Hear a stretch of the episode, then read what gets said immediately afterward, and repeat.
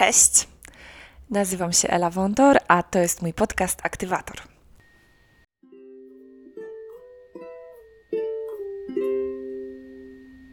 Cześć wszystkim! E, Witam Was e, w pierwszym takim prawdziwym odcinku, a tak naprawdę w drugim. E, Dzisiaj jest ze mną Alex Dobosz, którą możecie kojarzyć z Instagrama Scientist Next Door. E, Alex robi doktorat w Instytucie e, Metalurgii i Inżynierii Materiałowej Polskiej Akademii Nauk. E, I będziemy dzisiaj rozmawiać o doktoracie i o tym, jak ten doktorat przeżyć i o tym, o co warto aplikować podczas doktoratu i dlaczego o wszystko. Cześć. Cześć. To może zacznijmy od tego, co było przed doktoratem. Czy pamiętasz, kiedy zdecydowałaś się o tym, że w ogóle chcesz robić doktorat? Jaki był ten początek? Czy w ogóle cofnijmy się do momentu, kiedy zdajesz maturę? Jakie masz plany i czy one w jakiś sposób się łączą z tym, co robisz teraz, czy to w ogóle jest zupełnie jakaś inna historia? Chodziłam do liceum numer 26 w Krakowie e, i tam jak to jest liceum chemiczne i tam jak się siedzi w tych salach, to widać e, AGH stamtąd. E, I to właściwie trochę tak to było, że właśnie stwierdziłam, że na pewno chcę na AGH i na pewno chcę być inżynierem. Ku rozpaczy moich rodziców, którzy woleliby, żebym poszła na studia humanistyczne, co się niestety nie stało. To tak E, odwrotnie niż zazwyczaj. E, tak, tak. On, on, bo tata jest dziennikarzem, no więc było takie bardziej, że a może bym jednak w tym kierunku poszła, a ja się uparłam, że nie, że ja będę inżynierem. E, więc maturę zdawałam z chemii i z biologii, chociaż jak już zdecydowałam się, z czego będę zdawała maturę, to sobie zdałam sprawę, że ta biologia nie będzie mi do niczego potrzebna i że raczej tą chemię będę musiała zdać dobrze. I e, potem przyszedł moment, kiedy musiałam wybrać kierunek studiów, e, co nie było łatwe, bo wybrałam tych kierunków dosyć dużo. E, Pomyślałam między innymi nad geologią na UJOcie, e, no ale stwierdziłam, że dobra, wybierzemy ten AGH. E, I na AGH-u też się długo zastanawiałam nad kierunkami, bo interesowało mnie wszystko, co właściwie miało progi punktowe wysokie, bo chciałam coś, co będzie takim wyzwaniem i to będzie trudne i to będzie ciekawe, E, więc rozważałam wszystko od budownictwa po informatykę, po jakieś bardzo różne rzeczy. E, I w końcu stanęło na inżynierii materiałowej, o której w sumie w momencie aplikowania wiedziałam niewiele, no oprócz tego, że właśnie zajmuję się materiałami. E, No ale tak właściwie trafiłam na Wydział Inżynierii Materiałowej i Ceramiki właśnie na AGH. E, Ale w tym momencie jeszcze nie wiedziałam, że to będzie kariera naukowa, bardziej to było tak, jak chcę być inżynierem i chciałabym właśnie pracować w takim powiedzmy przemyśle. I chyba na pierwszym czy na drugim roku mieliśmy zajęcia z takim profesorem, który mówił o dyfuzji e, w ciele stałym. E, I to było. I wtedy też chyba to był moment, kiedy przeczytałam swoją pierwszą publikację w życiu, bo profesor nam polecił, że no to jest taka praca, to jest taka praca fundamentalna, tam napisana w latach 30., 40. E, I to była moja pierwsza publikacja, którą przeczytałam, i właściwie od tego momentu wiedziałam, że chciałabym kontynuować właśnie bardziej karierę e, naukową.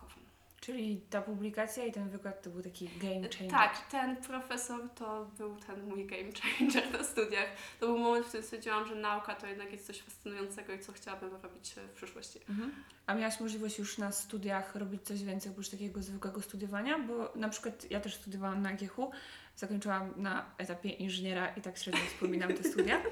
E, I w porównaniu do UJ-u i do tego, ile było różnych takich inicjatyw, e, jeżeli chodzi o koła naukowe, jeżeli chodzi o jakieś dofinansowywanie projektów, to wydaje mi się, że na AGH, przynajmniej na moim wydziale, ja byłam na Wydziale Energetyki i Paliw, e, takich opcji było mniej, jak to było tam u Was? też bym tak powiedziała, że nie było tego tak dużo i też jak miałam znajomych na ujocie, to mam wrażenie, że tych inicjatyw tam było trochę więcej. I co było dalej? E, Dalej próbowałam e, jeszcze podczas inżynierki aplikować na Erasmusa praktyki e, i wybrałam sobie laboratorium w Paryżu. Jednak tam z powodów różnych, między innymi właśnie problemy z, z ogarnięciem całej dokumentacji, z terminami, ten wyjazd się nie odbył. Po czym wpadłam w głęboką depresję, było mi bardzo smutno i bardzo długo się obwiniałam właśnie o to, że to na pewno jest moja wina, że trzeba było to wcześniej załatwiać i tak dalej. No ale się jakoś potem pozbierałam i zaczęłam magisterkę. I tu jest właściwie coś, co zrobiłabym inaczej, bo magisterkę zrobiłam jakby z tego samego i na tym samym wydziale, e, co inżynierkę. I to był trochę błąd, bo jakby nie ma co ukrywać, że na magisterce właściwie powtarza się to, co było na tym wcześniejszym etapie. E, więc nudziłam się tam niesamowicie. E, ale na szczęście miałam bardzo fajnego dziekana i był też taki projekt, który nazywał się EUCERMAT u mnie na wydziale. E, który polegał na tym, że można się było zgłosić na praktyki i pojechać gdzieś na praktyki, gdzie też będzie się robiło i pisało pracę magisterską. Mhm. E, I jakby dzięki temu, że ja się zgłosiłam do tego programu, to raz, że właśnie udało mi się jakieś jedne zajęcia odbyć w Niemczech, więc mogłam się wypisać z innych zajęć, które mnie troszkę bardziej nudziły. E, Udało mi się jakby dostać jeszcze taki indywidualny tok studiów, się to chyba nazywało, więc jakby też zapisałam się na inne wydziały, na inne przedmioty, a wypisałam się z tych przedmiotów, które mnie mniej interesowały, tak jakby u mnie na wydziale. E, No i też jakby dzięki temu zrobiłam, e, pisałam magisterkę właśnie e, za granicą też we Francji. Okej, i po tej magisterce zmieniłaś jednostkę, nie zostałaś na AGH-u? Tak. Ogólnie na studiach musimy robić, też wszyscy na studiach musimy robić praktyki, e, więc ja na moje praktyki właśnie zrobiłam w Instytucie Metalurgii i Inżynierii Materiałowej e, PANU. I w każdym razie no, miałam kilku przyjaciół właśnie w tym instytucie i jeden z nich stwierdził, że jest e, pewien profesor, który właśnie szuka do projektu doktoranta i że ten profesor jest super i że na pewno byśmy się fajnie dogadali i żebym przyszła na rozmowę. I to było tuż przed moim wyjazdem e, do Francji e, na magisterkę. No więc się zgodziłam. Poszłam na spotkanie i tak właśnie poznałam mojego promotora, z którym do tej pory pracuję, z tym pracuje mi się właśnie bardzo dobrze. Okej, i z perspektywy, bo już jesteś na czwartym roku, prawda? Tak. Więc e, to już trochę jesteś bardziej zaawansowana e, w tych doktoratowych bojach niż ja. E, Uważasz, że to była dobra decyzja? Czy że można było na tym etapie coś zrobić innego? To jest bardzo dobre pytanie i czasami się tym zastanawiam. E, Czasami sobie myślę, że chciałabym zrobić doktorat za granicą i trochę żałuję, że jakby nie poszłam w tym kierunku, ale z drugiej strony jakby doktorat w tym instytucie pod tym konkretnym promotorem pozwolił mi też na bardzo dużo wyjazdów i w sumie też na aplikowanie o właśnie bardzo dużo rzeczy, więc tak naprawdę nie żałuję, że to wyglądało tak, jak wygląda. Okej, to właśnie tutaj płynnie przeszliśmy e, do tematu e, aplikowania o różne rzeczy. E, Ja mam w ogóle takie zdanie, że e, w Polsce naprawdę mamy dosyć e, dobre warunki, jeżeli chodzi o bycie doktorantem, bo jest dużo programów, na które możemy aplikować. Mam nadzieję, że na przykład program Erasmus nie zniknie Też w najbliższym taką, czasie. też, też mam taką nadzieję. Mamy możliwość aplikowania o własne projekty z NCN-u, o wyjazdy finansowane z przeróżnych źródeł. Więc tak, Alex, Tak. o co według Ciebie warto aplikować? O wszystko. Też możemy się śmiać, ale w sumie taka jest prawda, że i to jest prawda, że w Polsce mamy dużo tych programów i też mamy dużo programów, które na przykład są z zagranicy, a są skierowane do Polaków. E, Bo tak na przykład są te różne programy w ramach Campus France, gdzie może są wyjazdy do Francji i to można albo na doktorat wyjechać, albo na przykład na trzy miesiące, na badania, także tych możliwości jakby z zagranicy skierowanych do Polaków też jest sporo. E, I warto korzystać i warto korzystać moim zdaniem ze wszystkiego. Okej, a z czego Ty korzystałaś? To jakbyś nam mogła Tak po kolei. szybko wymienić. No, może tak po kolei. E, dobra, to e, skorzystałam z projektu Preludium z NCN-u. E, mam też etiudę, też z NCN-u. Niech się zastanowię. Etiuda dla tych osób, które się nie do końca e, orientują, to jest e, stypendium wyjazdowe i dodatkowo do tego też jest e, stypendium doktoranckie, prawda? Mhm. Na ostatni rok. Tak, to jest stypendium na ostatni rok, po prostu pieniężne jakby dla mnie, nie na badania i do tego właśnie jest stypendium wyjazdowe i w moim przypadku to będzie stypendium realizowane w Londynie na 3 miesiące. Fundacja Kościuszkowska. To jest fundacja, która, mm, w której można dostać pieniądze na wyjazdy do Stanów. E, I to też jak się jest też doktorantem. I w moim przypadku e, ja dostałam finansowanie na 5 miesięcy. E, No i teraz powinnam być w Stanach, ale jest pandemia, więc prawdopodobnie będę dopiero po doktoracie. I ta fundacja jest bardzo taka przyjazna, bo właśnie jak się okazało, że jest pandemia, to nie ma problemu z przesunięciem finansowania, nie ma problemu, że już będę po doktoracie. Także to jest też takie kolejne ciekawe źródło, które właśnie można aplikować. E, No potem są programy NAWY, Narodowej Agencji Wymiany Akademickiej i tutaj ja aplikowałam o program Iwanowskiej E, i w lutym powinnam jechać do Włoch. Co z tego wyjdzie, to zobaczymy, no ale mam nadzieję, że ten wyjazd też uda się zrealizować.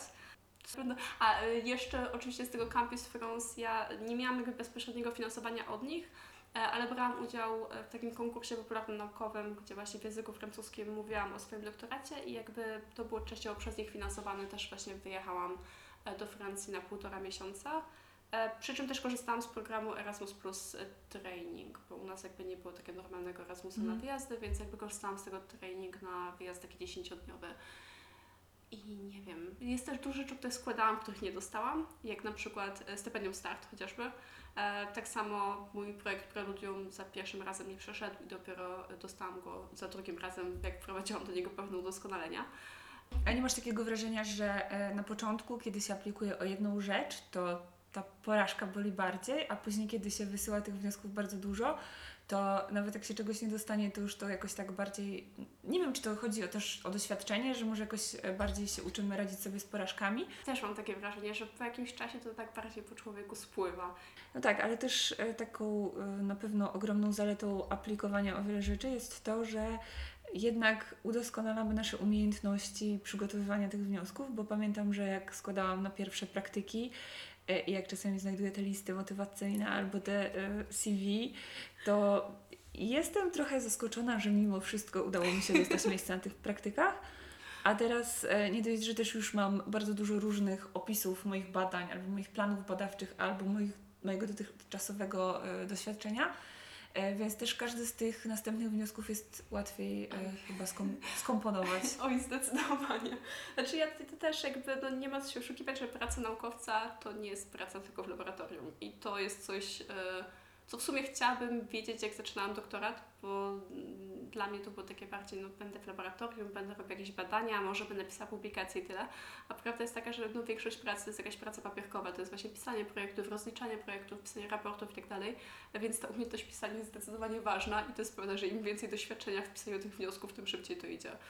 I też jakby nawet taka umiejętność też czytania ze zrozumieniem regulaminów, bo to jest śmieszne, ale tak naprawdę pierwszy etap do złożenia jakiegokolwiek wniosku to jest przeczytanie regulaminu 3-4 razy, zrobienie notatek, zastanowienie się jakby kim są recenzenci, czego oni od nas tak naprawdę oczekują. E, więc jakby to wszystko są umiejętności, które wydaje mi się, że można sobie wyrobić z czasem i właśnie z większą ilością złożonych papierów. No, zdecydowanie się zgadzam, chociaż e, ja i tak bardzo często stwierdzam, że przeczytałam już dokładnie regulamin i odpowiedzi na moje pytanie nie było w regulaminie na pewno, więc piszę e, zapytanie mailowe do organizatorów i potem się okazuje, że jednak na pierwszej stronie, tej w pierwszym punkcie, czy tam w piątym punkcie e, było dokładnie napisane to, o co pytałam, ale, e, no, ale też po prostu wiem, że trzeba pytać i się nie poddaję, że nie ma takiej informacji. Ale tylko... właśnie to też jest jakby cenne, żeby się nauczyć, że to nie jest nic złego się zapytać. Nawet jak oni nam nawet piszą, że a, to przecież jest napisane. Właśnie to jest cenne, żeby pytać, a nie stwierdzić, że a, to ja zrobię po swojemu, bo to w sumie wtedy na tym się traci, więc jak najbardziej, jak najbardziej pytać, nawet jak się wydaje, że to pytanie jest głupie. Tak, zdecydowanie. I też wydaje mi się, że w ogóle e, udział w takich różnych programach e, bardzo mm, zwiększa nasze umiejętności miękkie. Na przykład e, w szkołach doktorskich niby jest takie założenie, że powinny być jakieś kursy umiejętności miękkich. E, do tej pory jeszcze się e, nie spotkałam e, z takimi Mhm. kursami, ale jestem też dopiero na drugim roku, więc też ta moja szkoła doktorska jest dosyć nowa. E, ale że takie każde takie doświadczenie wyjazdu zagranicznego, czy doświadczenie udziału w jakimś projekcie, bo też e, konkursie, bo też na przykład brać udział w konkursie FameLab, e, Zdarzyło się. zdarzyło się, e, to też e, jest takie mm, ważne doświadczenie e, nie stricte naukowe, to nie jest może kolejna umiejętność, kolejna technika badawcza, ale jest to coś, co niewątpliwie może w dalszej karierze pomóc. Mhm. Znaczy, wydaje mi się, że jakby mamy tutaj bardzo podobne doświadczenia, e, bo ogólnie właśnie wydaje mi się, że wbrew pozorom znowu, naukowiec jakby nie pracuje w swojej bańce i się z nikim nie kontaktuje, tylko żeby robić dobrą naukę i tak naprawdę publikować dobre publikacje, musimy współpracować. E, Więc po pierwsze nauczenie się tego, jak współpracować z innymi, to jest pierwsza umiejętność, a po drugie nauczenie się nawiązywania kontaktów. To jest jakby coś też bardzo cennego i to jest coś, z czym szczerze mówiąc ja miałam problem na początku studiów i e, też jakby wybrałam Instytut Panu pod kątem doktoratu, bo nie chciałam na przykład uczyć innych, bo stwierdziłam, że Boże Święty, gdzie ja sobie z takim zadaniem poradzę. E, I tak naprawdę to mi się też podczas doktoratu zmieniło, że tak naprawdę gdyby teraz ktoś mi powiedział, że mam kogoś uczyć, to miałabym takie podejście, fajnie przekażę komuś wiedzę. Więc to wszystko jest jakby kwestia e, takich umiejętności, jak najbardziej takie umiejętności miękkie, typu właśnie i współpraca i umiejętność nawiązywania tej współpracy. E, to jest właśnie coś, co można też zdobyć czy podczas wyjazdu, czy nawet podczas jakby procesu aplikacyjnego, bo mm, podczas dużej ilości e, tych procesów na przykład jest rozmowa kwalifikacyjna. E, I prawda jest taka, że to też jest coś, co przychodzi z doświadczeniem. Im więcej mamy doświadczenia na rozmowach kwalifikacyjnych, na im więcej pytań odpowiedzieliśmy, im bardziej jakby wiemy, jak się zachować, to tym łatwiej jest jakby taką rozmowę przejść pozytywnie, więc jakby nawet jak się powiedzmy nie, nie uda dostać jakiegoś projektu, to zawsze warto po prostu go napisać i po prostu przejść przez cały ten etap y, przygotowawczy. Tak, szczególnie, że bardzo często mm, te wszystkie projekty są e, organizowane na przykład co roku, albo cykliczne Mhm. są rekrutacje e, na coś, na jakiś program. Dlatego warto, jeżeli nawet nie w tym roku, to przynajmniej e, można nabyć doświadczenie, można właśnie dostać recenzję, tak jak Ty dostałaś recenzję do swojego preludium i mogłaś się ulepszyć. A tak to jakbyś czekała jeszcze rok, żeby, czy tam pół roku, żeby je jeszcze złożyć, no to mogłoby się okazać, że już jest za późno, żeby, żeby je w ogóle składać. No tutaj znowu myślę, że mamy takie samo podejście, czyli składać nawet jak jest deadline dosyć blisko, lepiej złożyć i zobaczyć co się stanie. E, No bo tak jest prawda, w sensie yy, czasami jest tak, że po prostu złożymy i minie to pół roku, jesteśmy w stanie ten wniosek po prostu udoskonalić, no bo trochę do tego dorośliśmy, już napisaliśmy go raz, wiem gdzie popełniliśmy błędy, więc zdecydowanie polecam aplikowanie jakby jak najszybciej. Mm, Bo jakby pozwala to nam potem się nauczyć i mamy więcej czasu właśnie na korygowanie tych ewentualnych błędów. To szczególnie, że doktorat to jest tylko 4 lata, więc no, trzeba je jakoś tam maksymalnie wykorzystać. No właśnie, a już jak jesteśmy przy doktoracie, to y, jakbyś mogła nam tak, ten, jak już zaznaczałam w pierwszym odcinku, ten podcast nie jest stricte naukowy, nie będziemy tu stricte rozmawiać o badaniach, ale czym zajmujesz się na co dzień i z perspektywy takiego zwykłego człowieka, dlaczego to może w jakiś tam sposób być potrzebne? To jest pytanie, które nie wszyscy naukowcy chcą dostać, e, ponieważ moje badania są takimi badaniami dosyć podstawowymi, czyli do tej, w tej chwili jakby nie robimy żadnych aplikacji, nie próbujemy tego stosować, tylko są takie badania podstawowe, ale generalnie zajmuję się ciekłymi metalami. E, I tutaj większość osób pierwsze co myśli, to myśli o rtęci, no bo rtęć jest ciekła w temperaturze pokojowej i to jest w sumie dobre skojarzenie, e, tylko że nowoczesne ciekłe metale nie są oparte na rtęci, no bo rtęć jak wszyscy wiemy jest tam mocno toksyczna, w związku z tym w większości krajów całej Unii Europejskiej została wycofana z większości zastosowań. E, W związku z tym jakby pojawiła się nisza, pojawiła się potrzeba stworzenia czegoś nowego, co będzie miało własności podobne do rtęci, no ale nie będzie toksyczne. No i tutaj właśnie wchodzę ja z moimi ciekłymi metalami. E, I moje metale są oparte na pierwiastku, którym jest gal. I w tej chwili jest jeden taki metal stop, mieszany, mieszanina pierwiastków, która jest komercyjnie dostępna, która nazywa się Galinstan. E, Nawet w tej chwili w niektórych termometrach, jak się kupuje, to właśnie to nie jest rtęć, tylko to jest właśnie ten, ten, ten, ten stop. E, I Galinstan zawiera gal, int i cynę. I to jest generalnie dosyć droga mieszanka. Dlatego jakby ja w doktoracie wymyśliłam inny stop, który będzie tańszy, oparty na galu, cynie i cynku. E, I badam własności e, tego stopu i patrzę na takie podstawowe własności typu lepkość, typu napięcie powierzchniowe, gęstość, po prostu patrzę jak on się zachowuje też w różnych warunkach. I do czego takie ciekłe meta- metale mogłyby być To wykorzystane? jest świetne pytanie. E, oprócz termometrów, gdzie już są stosowane, e, są badania, gdzie na przykład próbuje się zastąpić rtęć e, w elektrodach za pomocą właśnie takich stopów. Na AGH-u nawet wiem, że właśnie była grupa, która się zajmowała, chyba jakieś patenty właśnie nawet na to poszły, e, ale e, tak też bardziej przyziemnie. E, wiem, że niektóre osoby, które bardzo kochają elektronikę i komputery, próbują używać tych ciekłych metali zamiast pasty termoprzewodzącej. Tu pojawia się problem, ponieważ komputer nie może mieć, jakby ten radiator nie może być aluminiowy, bo gal reaguje z aluminium, ale jeżeli jest miedziany, to widziałam takie osoby, które to robią, da się kupić właśnie e, taki ciekły metal pod kątem takie zastosowania. A z takich bardziej high-tech zastosowań e, to na przykład jest elektronika, ponieważ można wziąć polimer, który jest elastyczny i do środka tego polimeru włożyć trochę ciekłego metalu, żeby zrobić taki przewód. No i dzięki temu uzyskujemy taką, taki przewód, który jest właśnie elastyczny, możemy go wyginać, możemy go nadrukowywać na różne elementy e, i robić i sensory, i różnego typu robotykę i e, takie właśnie bardziej high-tech zastosowania. Ja też niby robię badania z kategorii badań podstawowych, ale jak Ciebie słucham, to mam wrażenie, że moje badania są takie, takie bardziej, bardziej podstawowe. Wydaje mi się, że to jest kwestia napisania odpowiedniej ilości projektów i próbowania ująć tego, że to jest właśnie atrakcyjne. Oczywiście, Że to- zdecydowanie. No bo prawda jest taka, że ja w tej chwili naprawdę to, co robię w doktoracie, to jest takie bardzo badania podstawowe. E, I jakby potem robię badania jakby troszkę wokół doktoratu, które nie są związane ściśle z doktoratem. E, I na przykład też patrzę, jaka jest struktura tych metali, bo mm, to nie jest takie, że to jest ciecz, więc tam jest zupełny chaos. Tylko akurat w tych ciekłych metalach, jak jest gal, to się okazuje, że nawet w cieczy pozostaje pewna struktura, która powoduje na przykład, że bardzo łatwo jest te stopy przechłodzić, czyli są ciekłe poniżej temperatury topnienia. E, I to, to już jest takie kompletnie, kompletnie podstawowe badanie e, i to też właśnie gdzieś tam robię, ale mówię czasami o tym mniej, no bo to faktycznie jest takie może mniej atrakcyjne dla przeciętnego człowieka. Ale też y, jeżeli chodzi właśnie o o badania, e, jeżeli chodzi o inżynierię materiałową, e, no to byłam bardzo pod wrażeniem Twojego wystąpienia na FameLabie, gdzie mówiłaś o czekoladzie. Mhm.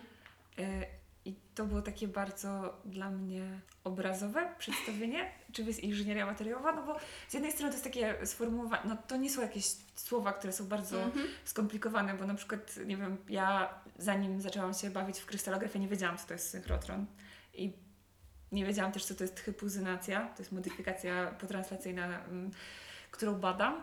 E, Więc to były takie zupełnie abstrakcyjne dla mnie słowa, jednak inżynieria materiałowa to są takie słowa, które są w naszym takim codziennym słowniku. mhm. Ale jednocześnie jakby zapytać takiej przypadkowej osoby, Ja, ja, ja Ci powiem, jaka podpowiedź mi na wydziale, jak komuś mówiła, czy jak mówiłam komuś spoza mojego wydziału, e, że studiuję na Wydziale Ceramiki i studiuję inżynierię materiałową, to tak, e, część osób myślała, że będę robiła garnczki, to była jedna odpowiedź. E, część osób myślała, że będę szyła ubrania, okej, jakimś sposobem. E, Materiałowa. e, Tak, że materiałowa, no to ubrania. E, Ale chyba garnczki padały najczęściej jako takie pierwsze skojarzenie z jakiegoś powodu, ale jakby inżynieria materiałowa zajmuje się no wszystkim. Od stali po beton, po właśnie jakieś polimery, to wszystko można ująć jakby w ramy inżynierii materiałowej. E, Ale to też jest jakaś taka w sumie interdyscyplinarna dziedzina, bo to jest, powiedziałabym, że głównie chemia, trochę fizyki, no i dużo takiej inżynierii, takich umiejętności właśnie inżynieryjnych, ale to jest No tak, i też, e, też warto właśnie e, na to zwrócić uwagę, że tak naprawdę na doktoracie no to zajmujemy się taką bardzo wąską dziedziną Mhm. wiedzy, która jest bardzo często na pograniczu, e, na pograniczu różnych nauk. Ja mam takie wrażenie, przynajmniej miałam takie wrażenie na, na magisterce i teraz, że tak naprawdę bardzo często jedna aplikacja może zmienić bardzo dużo, albo udział w jakimś projekcie, bo tak naprawdę potem to jest trochę, em, jak to się mówi, kulą śnieżną? Podoba mi się to Ale określenie. w sensie, że to Takie takie- samo napędzające Tak, się, sama napędzająca proces, no. się, napędzająca się maszyna, bo wzięliśmy udział w jakimś e, Oj, tak. projekcie, albo wygraliśmy jakiś konkurs, albo pojechaliśmy na jakiś staż, więc dzięki temu mamy już e, jakieś osiągnięcie do tego, żeby aplikować o coś następnego i następnego i następnego i następnego, a z tym e, nie ukrywajmy też e, często wiążą się jakieś korzyści finansowe, nie tylko Oczywiście, wyjazdowe. Że, oczywiście, że tak. Ale to myślę, że i w Twoim, i w moim przypadku tak było. No bo w Twoim przypadku mówiłaś właśnie, że na magisterce wyjechałaś, wcześniej wyjechałaś i to na pewno jakby też pomogło Ci potem Tak. że przy doktoracie i tak dalej, nie? Więc i u mnie właściwie było to samo, że jakby aplikuję jedną rzecz, ale jednocześnie sobie zdaję sprawę, na przykład chociażby do etiudy. Wydaje mi się, że jak zaczyna się doktorat, to dobrze go troszkę jakby zaplanować. Na pierwszym roku może być ciężko, bo człowiek się po prostu nie orientuje w tym, co jest dostępne i tak dalej, ale warto sobie na przykład przemyśleć, że nie wiem, na drugim roku chciałabym dostać preludium. Więc na przykład dobrze byłoby mieć jakieś publikacje i dobrze byłoby się spiąć, żeby te publikacje były publikowane wcześniej. Tak samo ja na przykład składałam etiudę, której już niestety nie ma, e, ale też jakby e, wiedziałam, że na przykład fajnie byłoby dostać preludium przed etiudą, no bo oni tam właśnie przedliczą, że jak, jeżeli się jest kierownikiem projektu, to dostać za to punkty. E, I jakby dobrze jest to tak przemyśleć, co jest do czego potrzebne, bo to pozwala się zaplanować i też jakby usystematyzować to wszystko i też łatwiej jest te kolejne rzeczy jakby po prostu zdobyć, jeżeli świadomie po prostu do tego podchodzimy. To na pewno, a też skąd brałaś informacje o tych wszystkich O programach? Jezu, to jest dobre pytanie. E, Znaczy tak, na początku właściwie zaczęło się od kolegów i promotora. E, Ja też na początku korzystałam z tej strony moje stypendium, e, ale generalnie ja w tej chwili najbardziej korzystam z Facebooka, co może być trochę dziwne, ale wszystkie strony, które dają stypendia, wszystkie fundacje, wszystko, wszystko obserwuję na Facebooku. Też jestem zapisana do sporej ilości newsletterów, więc jakby to wszystko gdzieś po prostu do mnie dociera, plus do tego zazwyczaj tam raz na miesiąc, dwa razy w miesiącu siedzę i po prostu wpisuję projekty, coś tam, coś tam do internetu, bo być może coś pominęłam albo e, coś mi się, że tak powiem, wymsknęło. Ale generalnie to e, social media, oni wszystkie informacje o projektach wrzucają i też często wrzucają krzyżowo, że na przykład jak jakaś fundacja coś ma, to wrzuci informację o innej fundacji, więc jakby też tak jest, można do tego dotrzeć. Ja, jak Ty szukasz informacji o projektach? Bo to jest dla mnie zawsze bardzo interesujące. Ja myślę, że podobnie właśnie moje stypendium też kojarzy. Poza tym właśnie bardzo często przypadkowo trafiam na różne rzeczy. Mhm. E, Na przykład ostatnio bardzo przypadkowo na Twitterze trafiłam na stypendium mm, takie międzynarodowe, które jest e, skierowane tylko i wyłącznie do osób, które się zajmują krystalografią.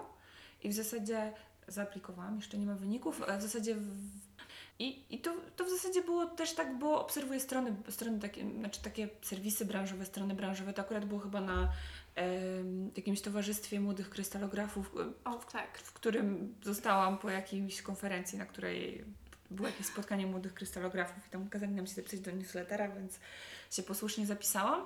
Ale to też jest prawda, bo też e, w inżynierii też są właśnie różnego typu towarzystwa e, i tam faktycznie można znaleźć informacje o stypendiach, też na przykład stypendiach na konferencje, bo to też jest, e, też jest element, o którym na pierwszym roku nie za bardzo wiedziałam, ale jest mnóstwo konferencji, które dają stypendia e, właśnie do doktorantów, żeby na tą konferencję pojechali, albo płacą za przelot, albo za przelot i konferencję, albo za tylko konferencję, ale to też są pieniądze, które można, można zdobyć i to właśnie takich stronach, właśnie takich towarzystw, różnych takich instytutów to można znaleźć. I bardzo często nie jest to trudne. Tak, Znaczy, ja akurat jeszcze y, w zasadzie w tym roku miałam brać udział w kilku takich konferencjach.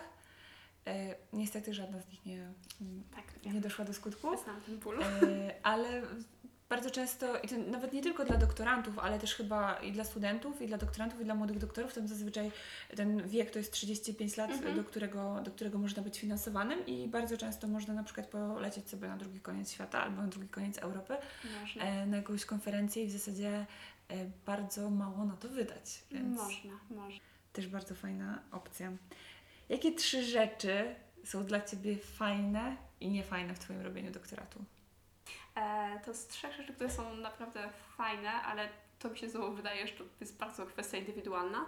E, ja na przykład lubię to, że mam dużo pracy, bo dla mnie moja praca jakby...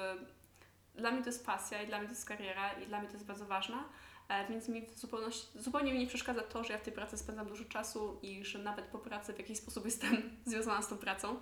E, lubię też fakt, że właściwie jestem e, dosyć samodzielna w tym, co robię, e, bo mam swój projekt, e, robię różne jakby takie dodatkowe te rzeczy i to jest fajne, jakby zarządzanie projektem, zarządzanie swoimi pieniędzmi, e, wymyślanie, jak zrobić badania, jak ominąć różne przeszkody, ja to bardzo lubię. E, Mam swojego promotora, który jest bardzo pomocny i jeżeli mam jakiś problem, to zawsze jest tam, żeby mi pomóc. E, Ale właściwie większość tych rzeczy robię samodzielnie i to też jest takie, daje mi dużą taką satysfakcję. I trzecia rzecz, jaką lubię, to jest patrzeć na moje ciekłe metale.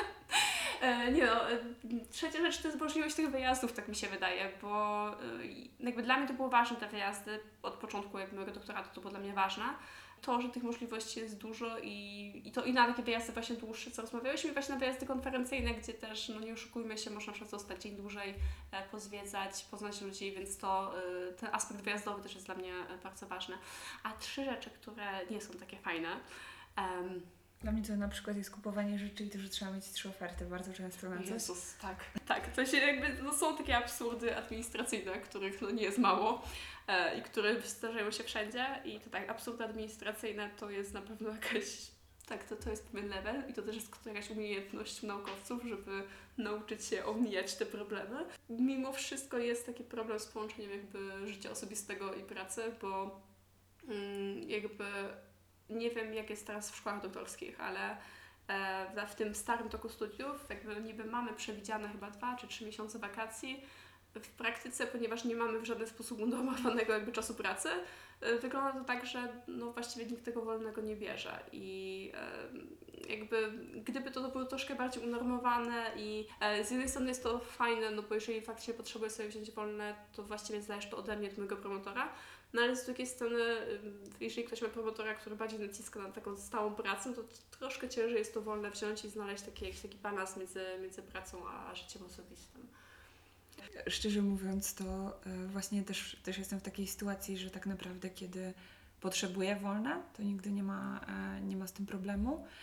A też bardzo często zdarza mi się być w pracy w weekendy, więc zawsze mam takie, e, takie nastawienie, że byłam w pracy w weekend, więc jak sobie wezmę jeden dzień w tygodniu wolnego, bo na przykład chcę pojechać do rodziców i zostać tam jeden dzień dłużej, no to że, że nie ma z tym problemu, no bo już tą pracę zrobiłam, albo zrobię na przykład w następny Mhm. weekend, bo, bo i tak tam będę. Tak. Też e, tak już takim off-topem właśnie ostatnio e, zgadałyśmy się z Alex, że zaaplikowałyśmy e, do tego samego programu, który mam nadzieję będzie się odbywał stacjonarnie, ale, ja też. Ja też. ale jeszcze, jeszcze nie wiadomo. Program nazywa się Top Minds i opiera się na mentoringu. Tak. a także na właśnie rozwijaniu umiejętności miękkich i tegoroczna edycja, edycja 2021 ma być przede wszystkim właśnie poświęcona osobom, które podejmują wyzwanie kariery naukowej, także zobaczymy. To I- jeszcze powiedz mi, jak, jak dowiedziałaś się o programie? jak dowiedziałam się o programie. E, Ja aplikowałam poprzednio i no i wtedy się nie udało, Mhm. e, ale też jakoś się bardzo na to nie nastawiałam. E, I miałam to w głowie, że to jest. Mhm. I pamiętam, że jakoś chyba w wakacje gdzieś natrafiłam i była informacja, że będzie więcej informacji w październiku, więc Mhm. już tak miałam jakoś Tak, zakodowane. Tak, to jest wydaje mi się kolejna rzecz, żeby albo sobie zapamiętywać takie rzeczy, albo sobie spisywać rzeczy, które się natrafia, bo to jest jakby... Ja pamiętam pierwszy raz, jak na przykład widziałam, że jest TimeLab, I to też było w jakimś takim okresie, że nie przyjmowali aplikacji. E, Ale też właśnie na przykład też miałam tak w głowie, że chciałabym w tym wziąć udział i sobie tak mniej więcej zobaczyłam, kiedy właśnie się składa papiery, żeby właśnie o tym sobie przypomnieć. To też jest właśnie takie cenne, zdobywać takie informacje nawet gdzieś tam właśnie przez przypadek i pamiętać potem o tym, żeby, e, żeby na coś złożyć. To jest jakby, też jest coś, co warto robić, żeby spisywać takie informacje. Właśnie z tego, co mówisz, to e, tak, tak sobie myślę, że to jest bardzo ważne, żeby myśleć o tym swoim doktoracie Do trochę o jakiejś przodu. takiej całości. To są 4 lata i tak naprawdę to są 4 lata, które można wykorzystać i można je naprawdę dobrze wykorzystać. Bo ja też mam takie wrażenie, że e, w sumie nie do końca myślałam o tym jako o takich czterech latach, tylko bardziej myślałam o tym, okej, no teraz mam takie eksperymenty, będzie taka publikacja, w międzyczasie aplikuję o to, ale to dopiero będzie w Mhm. 2021, który okazuje się, że już będzie za niecały miesiąc. E, więc, więc warto o tym myśleć jako o takiej całości. Mhm.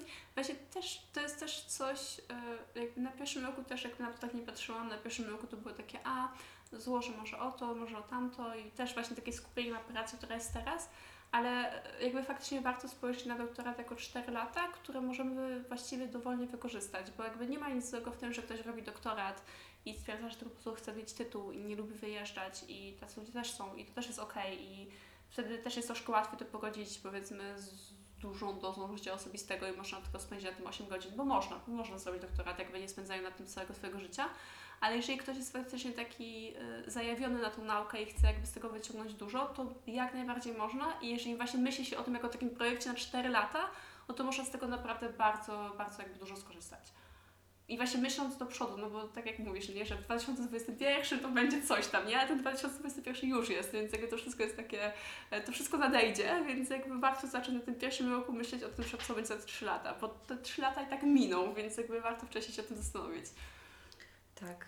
A jakbyś miała komuś, e, kto teraz jest powiedzmy na studiach licencjackich albo magisterskich e, i właśnie miał taki game changer jak ty, usłyszał na wykładzie o jakichś badaniach albo przeczytał jakąś publikację i myśli sobie o tym, że kiedyś też chciałby się zająć nauką, to co byś mu poradziła? Co może zrobić teraz? E, Wydaje mi się, że może zrobić trochę to, co Ty zrobiłaś, czyli spróbować zaangażować się w jakąś pracę naukową gdzieś. Bo taka jest prawda, że jakby jeżeli zdobędzie się to doświadczenie, to też jakby człowiek widzi, czy to lubi, czy tego nie lubi i ewentualnie między licencjatem a doktoratem jest mnóstwo czasu, żeby też jakby zmienić tematykę badań.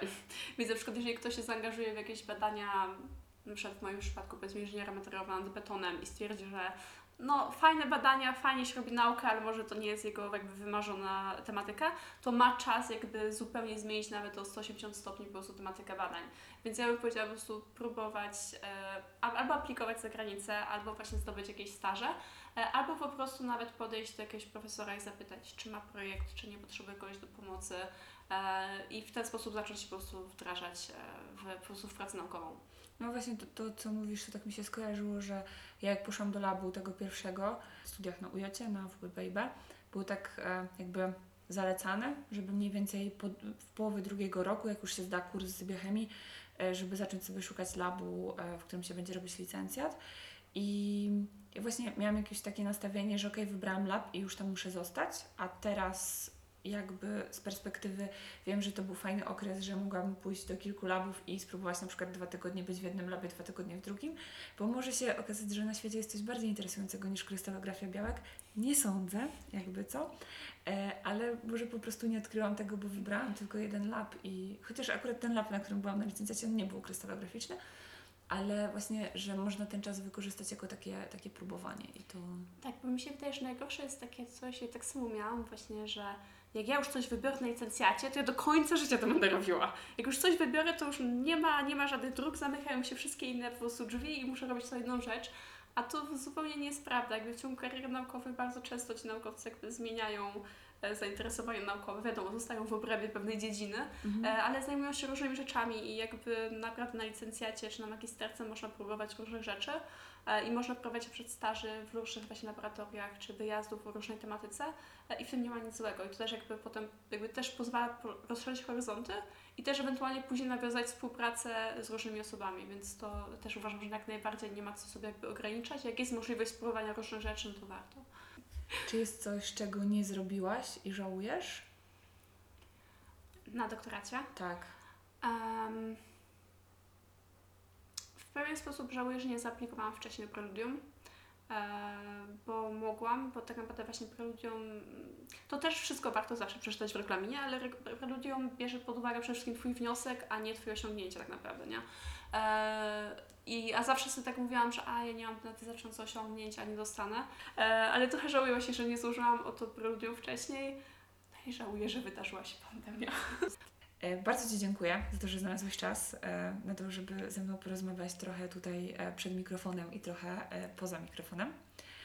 Trzymam kciuki za Twoje wyjazdy, żeby pandemia już nie pokrzyżowała Ci dalej planów. I dzięki. Ja też Ci bardzo dziękuję. Bardzo fajna rozmowa. Wydaje mi się też, bardzo cenny pomysł na podcast i nie mogę się doczekać innych odcinków.